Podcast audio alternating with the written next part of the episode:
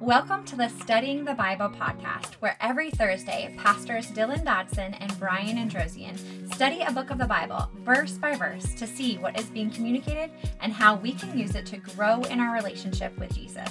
We pray that today's podcast can help you grow just a little bit closer to Christ.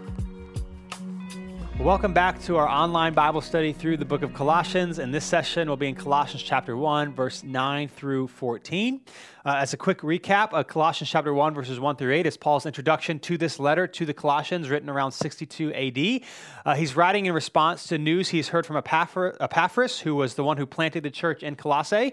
And so he's going to be encouraging them to grow in their spiritual maturity and focusing a lot on the supremacy and the power and the glory of Jesus as they kind of combat other ideologies that they are experiencing in their day. So, with that being said, he says this in verse 9 says, For this reason, since the day we heard this, we haven't stopped praying for you. We are asking that you may be filled with the knowledge of His will in all wisdom and spiritual understanding. Now, the question, of course, is he says, For this reason, well, what is the reason he's talking about? Well, we've seen in the first eight verses that God has already moved and proven faithful in Colossae right? That, God, that the gospel has penetrated there, that the people are loving people well. And so, in light of what God has done, in light of what God has done already, that people have been drawn to Himself, and the Colossians are living this out, not perfectly, but they're loving people in response to the love they have experienced from God. Uh, in light of what God has done already, Paul can pray in confidence about what He will continue to do. That God will continue this work. You know, for this reason, they continue to pray that they've already heard a good report. The gospel is spreading, the Colossians are loving each other well, and so they're going to continue to pray that God will continue in this work. Now, again, to be clear here, uh, Paul doesn't want some secretive knowledge. Right? When he talks about the knowledge of his will being filled with wisdom and spiritual understanding, it's not some like secret knowledge that you have to jump through a lot of hoops to in order to figure out what is actually going on. So for Paul, the knowledge of God and the wisdom of who he is is revealed in Jesus.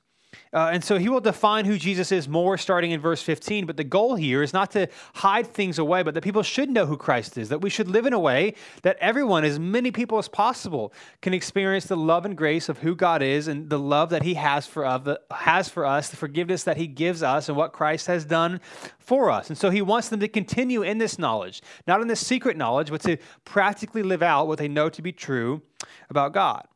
So then he says this in verse 10 and continue his prayer for them by saying, So that you may walk worthy of the Lord, fully pleasing to him, bearing fruit in every good work, and growing in the knowledge of God. So, Paul's desire here that as they grow in spiritual wisdom, uh, grow to learn more about Jesus, grow in knowledge of God, it's not for them to be uh, puffed up or for them to feel superior that, hey, I know more than you do, and so I'm wiser than you are, particularly in an ancient culture where wisdom and oratory were highly valued. Like if you were smarter than someone, if you knew more, if you were more articulate, or more intellectual, this was a prized possession. So Paul is saying, hey, not, I don't want you to learn and grow in spiritual maturity so that you can puff yourself up or so that you can look down on other people. That's not what he wants. What he wants them to do is he wants them to grow in their knowledge of the Lord and their spiritual maturity. Why? So that they can bear more fruit and live out what they know. So, again, as we said in the first session, it's not just about intellectual knowledge of God, it's about living out what you know to be true, as he says here, so that they can, in verse 10, so they can walk in a manner worthy of the Lord. Walk in the manner worthy to be called a follower of Jesus. So that they can hold and represent Jesus in a way that is honorable and good and true. Again, not perfectly, but even when we do it imperfectly, that we repent, that we are honest about our brokenness, and then we ask for God's forgiveness and the power and the courage and the strength of the Holy Spirit to, to continue to live in a way that honors God. Now, again, some things that are interesting here. When he says, walk in a way worthy of the Lord, uh, walk was often a Jewish metaphor for how one conduct, conducts or behaves themselves.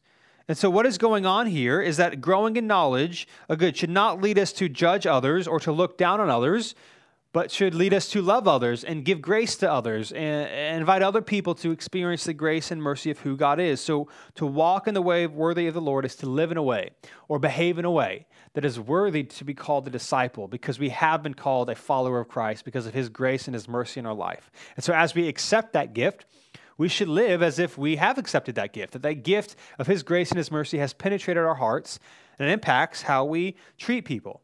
Again, it's not just not just some, some superior knowledge that we hold over people, but as we grow to learn more of Jesus, we actually live out what we know about him to be true in our own lives. And he continues by saying this in verse 11 and 12. Again, his prayer for what this would look like for them, what this means for them to grow in knowledge. Verse 11, that they would, uh, being strengthened with all power, according to his glorious might, so that you may have great endurance and patience, joyfully giving thanks to the Father who has enabled you to share in the saints' inheritance in the light. So, again, in verse 11 and 12, Paul is praying here for their strength. Why? So that they may endure and they may have patience, that they may have thankfulness, that they may have love for one another. Again, not for domineering control, not to, you know, lord their knowledge of God and spiritual things over other people, but that they should love them. Now, again, this is not what we typically think of when we think about power and what power is supposed to be used for. Right? Typically, we think power is supposed to be used for force, domineering control, uh, getting what you want. But see, in Paul's mind, of course, is reflective of Jesus.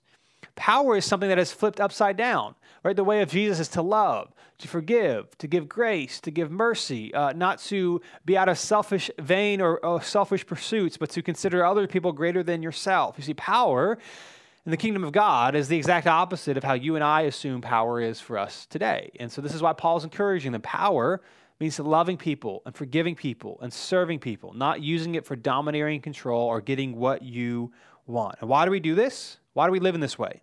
Because we get to share in Christ's inheritance because of what Christ has done and it changes how we live, as he's talking about here, uh, to share in the saints' inheritance in the light. That all the blessings and royalty and the majesty of God is given to Jesus, and so those of us who are in Jesus also get to take place or get to take part in this inheritance in God's kingdom. So it changes how we live. Knowing that we are loved and forgiven means that we love and forgive and give grace to other people as well. Because the saints, again, are talking about all believers. We've received God's mercy, and it impacts what we do and how we love people. So in verse 13, he then says this.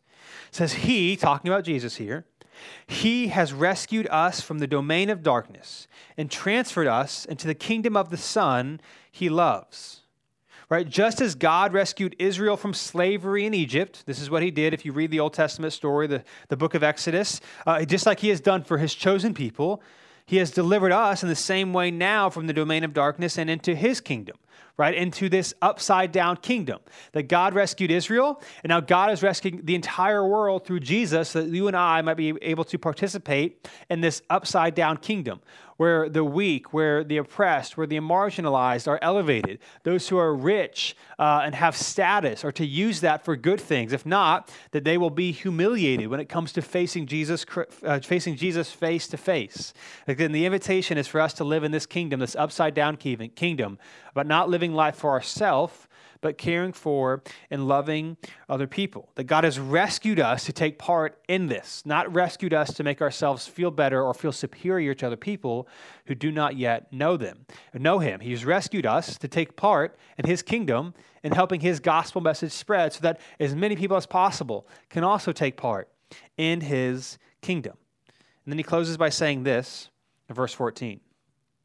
In him, again, talking about Jesus here, Colossians is all about Jesus. So in Jesus, we have redemption, the forgiveness of sins. In other words, in Paul's mind, right, Jesus does all of us all of this for us all of our all of our salvation the grace and the mercy is not because of anything we do it is a free gift of god in other words what this should mean for us is that arrogance should have no place in the life of a follower of jesus now, the times that you and I are arrogant, we should repent. We shouldn't continue to live in that manner because we were given God's love and grace as a grace and as a mercy, not because we earned it or were smarter or were better or had more money or lived a certain way or did certain things, but it was a it was a gift. It was a gift. And so there should be no arrogance in the life of a Jesus follower. And so Paul again is saying here that Jesus alone, not Jesus plus, not other things, not other ideologies, not, not other systems of trying to gain God's favor, favor, but Jesus alone redeems and liberates us from sin.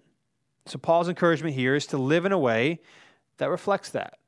Because Jesus has redeemed us, we should live in a way uh, live in a way that reflects that Jesus is the one who did it, not that we were the ones who did it. And so we can forgive people and give grace to people and, and love people and put other people above ourselves because Christ did exactly that for us. And again, the encouragement is to look at Jesus and live in a response and in a reflective manner of the way that Jesus has given his life for us.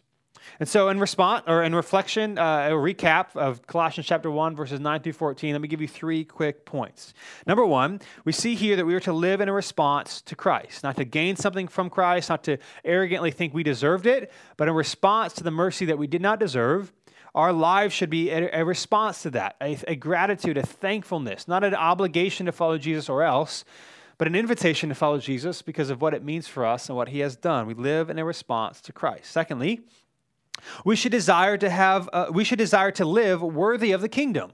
Because it was a free gift given, we should walk in a manner worthy. We should live, we should behave in a manner that says our citizenship is part of this kingdom. Do you want to come too? That God invites all of us to sit at his table. And so we should desire to live in a way worthy of this kingdom. And then finally, what we see happening here is that our power leads us to love. The power that Paul is praying about here for believers, for the Colossians, and of course, by extension, all believers, is not that for domineering control. Uh, it's not to be uh, in control and setting all the rules and the laws and the leg- regulations and all these things, but we should desire to have the power to love people, the power through the, the Spirit in our life to forgive people. Uh, to serve people, to put other people's interests above our own. Our power leads us to love. And that is what Paul is getting at in Colossians chapter 1, verses 9 through 14.